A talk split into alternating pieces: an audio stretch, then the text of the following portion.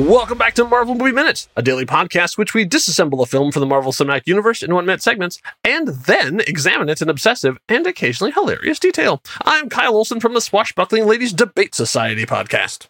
Hey, and I'm Rob Cabasco. Kyle, Yes, sir. you know, um, as everyone who listens to this show knows, sometimes we go down rabbit holes. What? It- it- the, the beginning, we pick something out from the minute and we try to explore it. With the old cover, we're trying to bring you to culture. We're trying to make you aware of the amazing Right. world and history around us. So the term rabbit hole actually comes from Alice in Wonderland. Yes. I'm sorry. Go ahead. No, it, well, I was about to take you on a rabbit hole down the rabbit hole, but go ahead. Well, prepare yourself because let me let me go down a really deep rabbit hole on something. Jack Kerouac. Oh. He is a 20th century American novelist. He is a pioneer of the Beat Generation, of which he coined the phrase. The Beat Generation was a literary movement. It was started by him and a few other authors. They influenced American culture in post World War II America. Beat, as the word there, the Beat Generation, it came from a lot of different sources. It was a, a sort of a slang word for the world of hustlers and drug addicts and thieves. And this is where Kerouac and other authors like Allen Ginsberg, they sought a lot of inspiration from these people. Um, it also is slang for beaten down or downtrodden. However, in the way that the, these authors meant it, it was none of those things. It was short for beatitudes, as in supreme blessedness. This comes from the Sermon on the Mount from the Gospel of Matthew that's where they actually took their inspiration from for the term. So basically, a shortened ver- version of Beatitudes. And so you get this term, the Beat Generation. Um, this connects to columnist Herb Caen, who in a San Francisco Chronicle article in 1958 coined the term beatnik. Beatnik was a media stereotype in the late 1950s and 60s that it was the more caricature version of the Beat Generation. And we all know everyone's favorite beatnik, Yes, that's right. Junk owner and beatnik artist Dean McCoppin. Oh no, that's the second most famous. But go ahead. Oh, who's the who's your who's your number Uh, one? the number one being because of course Maynard G. Krebs from Oh. The Many Loves of Dobie Gillis, played by Okay. Bob Denver, who would go on to play Gilligan.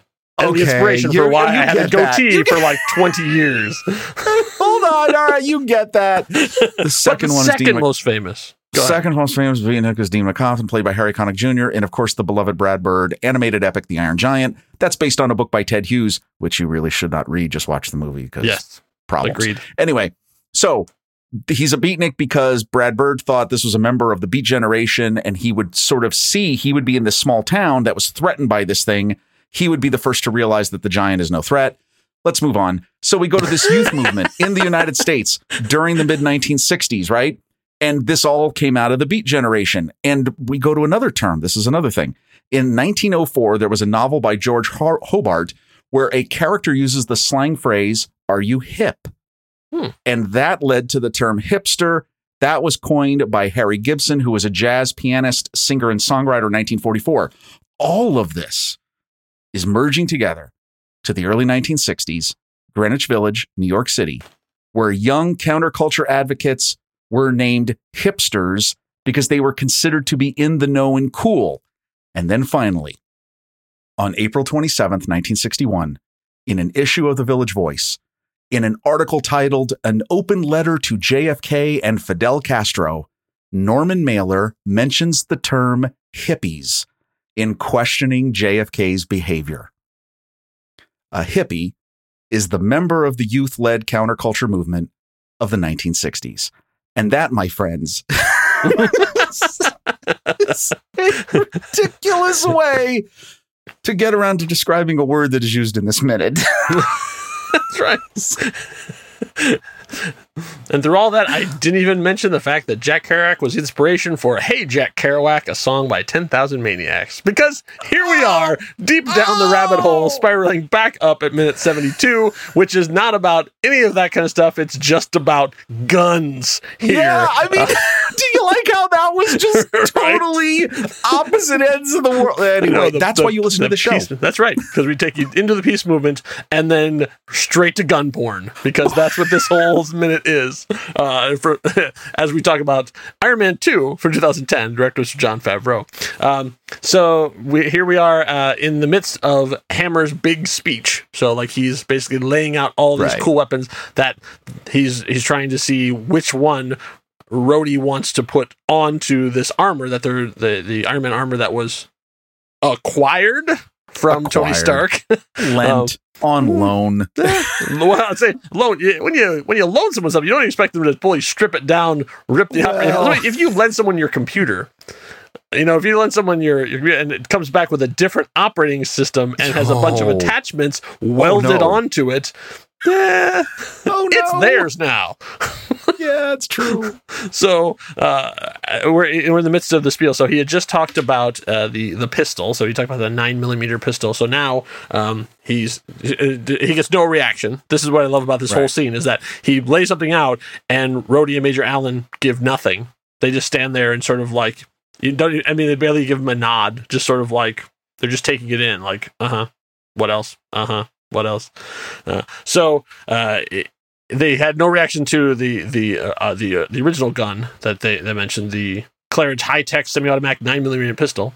Uh, so he when he when Hammer sees no reaction, he says to downtown. I agree, which kind of racist. Yeah, that's a little ridiculous. Yeah.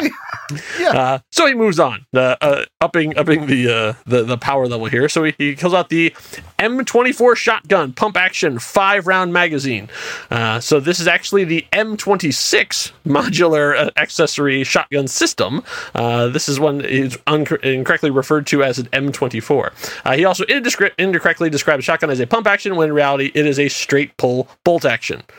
And there actually is a reason why Sam Rockwell says this, and I'm going to get to it at the end of this minute. So, Ooh. I even those those fans who are not big fans of guns, there's a reason to stay around because this is interesting how they put this together. So, uh, he moves on and he says, "You know what? You're not a hunter. What am I talking about? Which who in the world is hunting with a, an M26 shotgun? Somebody somewhere. Yeah. But anyway. Man, those those geese are in trouble now. they won't cause any more problems. Um, says, what am I talking about? I'm getting rid of it. This is the FN 2000 from Belgium. They do make something better than waffles. It's beautiful. So this is actually the FN F2000 tactical assault rifle. Uh, we the version we see here is equipped with a Trijicon ACOG mounted on it. It Is referred to as FN 2000, but uh, it's actually the FN F2000, as we all know. Uh, as we move on, he says, it's still no reaction from them. They just look at it and like, mm-hmm, great. so he says, but I can tell this isn't disco enough for you. I, I don't think I've ever heard that particular way of using disco that w- in this particular grammatical context. And you know, we could have picked any single one of these references and done a whole deep dive on them, right? exactly. This one- this disco one le- started in 1979. Well, I mean, is that like a reference to like I don't know, like Belgian? eh, eh, I don't know, like no, I think it, I think it was just like a, a fun turn of phrase that they not disco enough. not disco Okay? enough. Yeah. So and, and as he's going through, he's also laying these weapons out. So there's like a, a metal table there, maybe the snap-on table. We're not exactly sure. Uh, laying them out one by one after they're like, "Oh, you're interested in this?" Okay, and he just sets it down, and so we see them all sort of laid out there one by one as he does. He says, "So I'm going to put it right here. You're look," and then he looks. Next thing he pulls up, you're looking at a Milkor 40 millimeter grenade launcher, tear gas, smoke, hippie control. Which is where we get back to Rob's Where- intro. Of course, hippie control. Like, what would you? What would that mean? And I'm sure there's some people watching this and like, what are you talking about? Like hippie? What does that mean? Right? Yeah. he's he's and here's what he's doing. He's taking he's stuff- playing to the audience, is what he's doing. He's exact, and you know what? He's just trying to intersperse. And I have, we probably have all done this. When you're in a tough audience, you really start to get desperate in your Uh-huh. comedy pools to try to emote emotion. Oh yes, I have a story about that, but I'll, I'll get to here at the end. Yeah, Um, I mean, like, look, I get it. I mean, I totally can understand this. And like we said, as we've noted, some of his stuff is funnier than others. Some of it probably crosses the line of appropriateness, but okay. Yeah.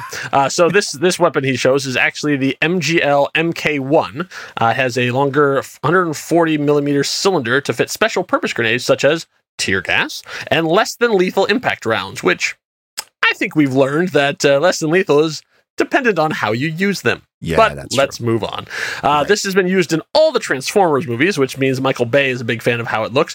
And this is not its last appearance in the MCU. Rob, do you know where we're going to see the MGL MK1 again?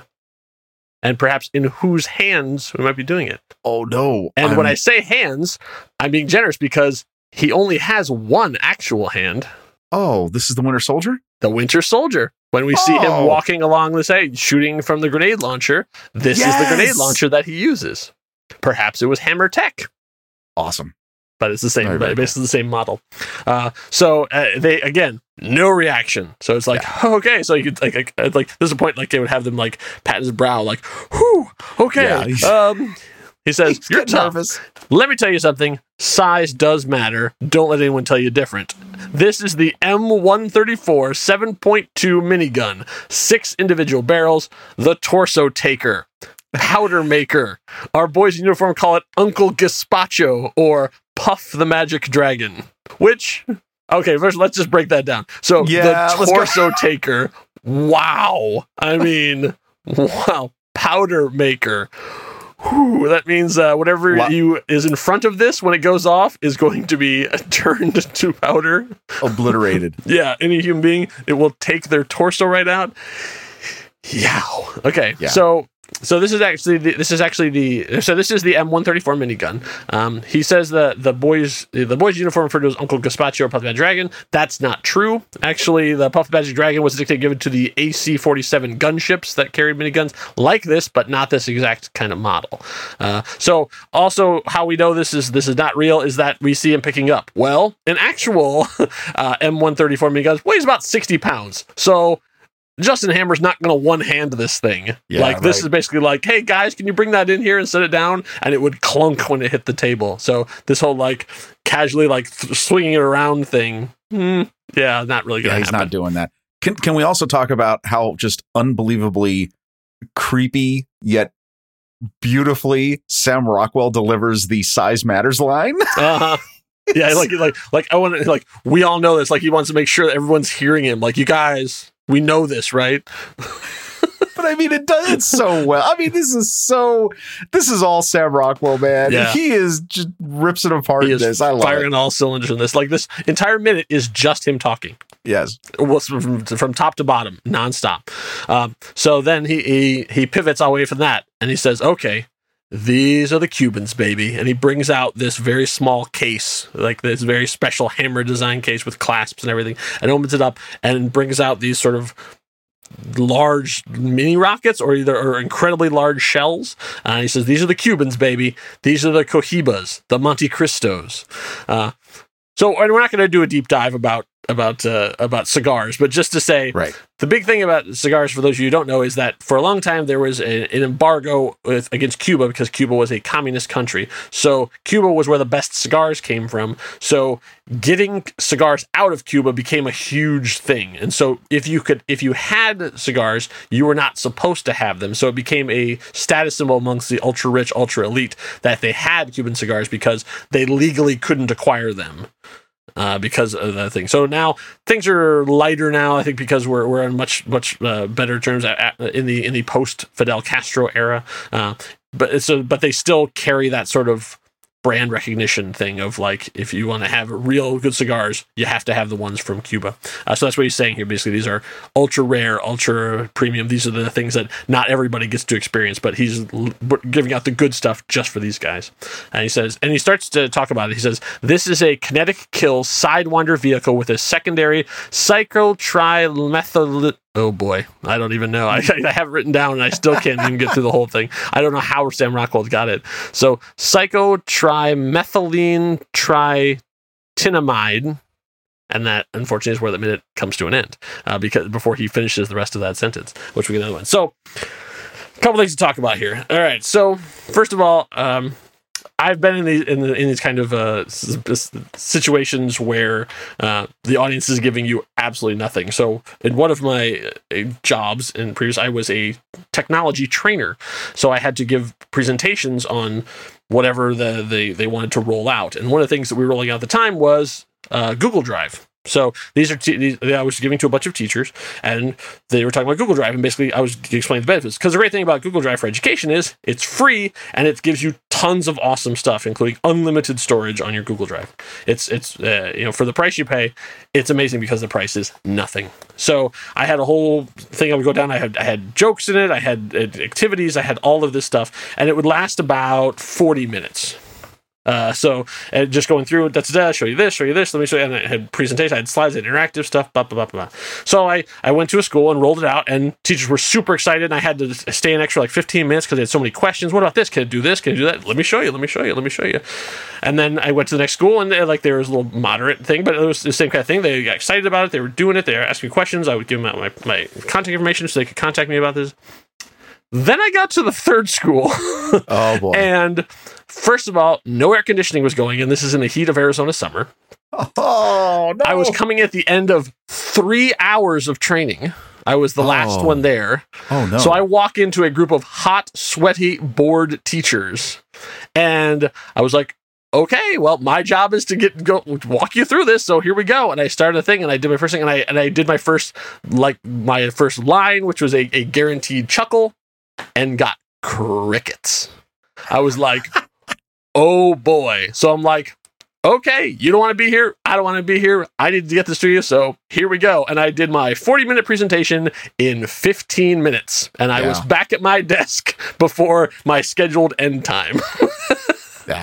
it was like, okay, we're just to muscle through this because I'm not even to pause to do anything because you guys are not going to respond to any of it. And then, you know one of the up big things yeah I, okay you you we both do a lot of presenting in our line of work Yeah. and one of the things you got to know is i would tell anybody is know your audience like that i mean that's the number one thing and yes you can prepare for that Yeah. in advance but sometimes you have to make an assessment like in the 15 seconds you walk in the room and take the stage right that's right. you you have to kind of know what's going on you've got to be able to pivot because This is the those situations because you're on the field and you're seeing something different than people on the outside. Exactly. I mean, it's an audible. You Yes. got to choose something. you got to roll because if you don't do that and you just do your spiel without caring, it goes really, really bad. Yeah. Let's just say, not from experience, maybe, but I, I've I, heard- I can say from experience. oh yeah, it goes horribly bad. And this is a situation where I think he had his spiel. I mean, I think it's I don't I don't necessarily know if it's they're saying that this was his canned readiness or this is just his witticisms as he's doing it. But I mean, clearly he had an idea he was going to work himself up to this little tiny single rocket. And by the way, when we talk about the case, the Yeah. for, in terms of the props, it's literally just one of those like watertight e- Mhm. equipment cases you can buy on Amazon, right? It's a plastic Yeah, one, I've got one of those for my uh, my portable audio recorder. Exactly. And it's very cool. It gives this impression like, oh my Yeah. God, this is something so important. It You needs know, its like own case. foam and Foam in it, right? And he pulls out this single little thing. And of course, we've got to note that all of this scene is the setting up of a particularly funny moment that will come near the end of the movie. Yeah, which I, I actually have done a little research on, so I have, we have a big note on that. But nice. so, Rob, like when you do these kind of presentations, just like I have, the important thing is preparation, right? Like you have Yes. all of your stuff prepared, you've memorized everything, you have everything exactly the you want it. What if I was to tell you that Sam Rockwell did none of that? Because in this scene, everything he's saying was not memorized, but it was an improv. Here's where you you you separate the men from the boys, uh, Oh, boy. because what they decided to do is because there was so much all these all this technology, all these very specific terms, all of these brand names, all these things, is that they decided instead of giving him a list and having him memorize it and do it, they gave him an earwig instead. So in this scene, in his ear is a small radio transceiver. On the other end is screenwriter Justin Theroux feeding him this information and he is just reciting it. what? So in his ear, he's saying, All right, this is the M762 minigun, six individual barrels. And then Justin was like, All right, let me tell you what this thing is right here. And so he's doing, and so this whole scene is done by them whispering in his ear and then him doing it as if he is saying it right off the top of his head. That's pretty impressive. It's pretty impressive and also exceedingly cruel to an actor.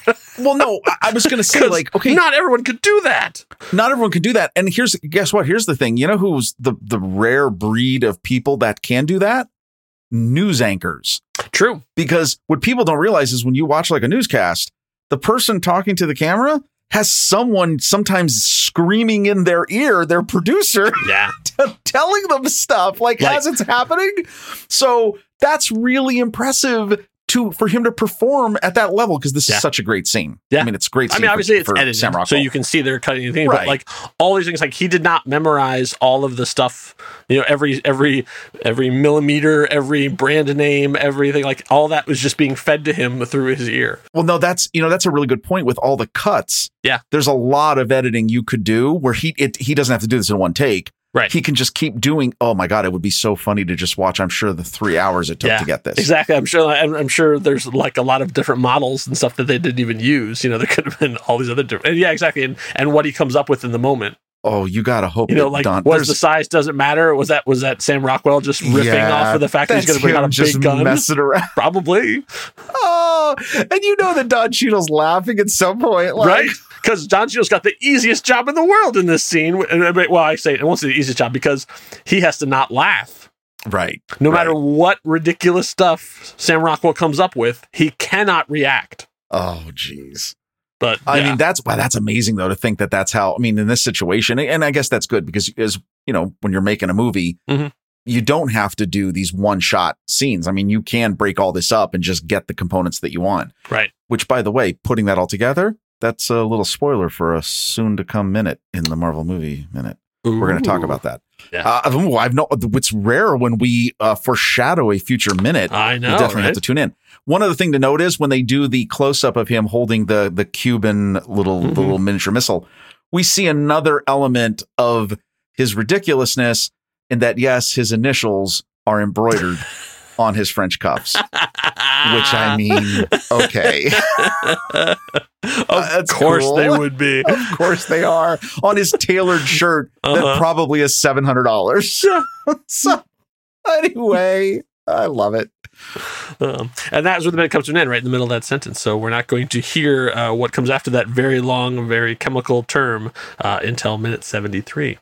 Uh, but while you're waiting, uh, maybe you should uh, join us on Discord.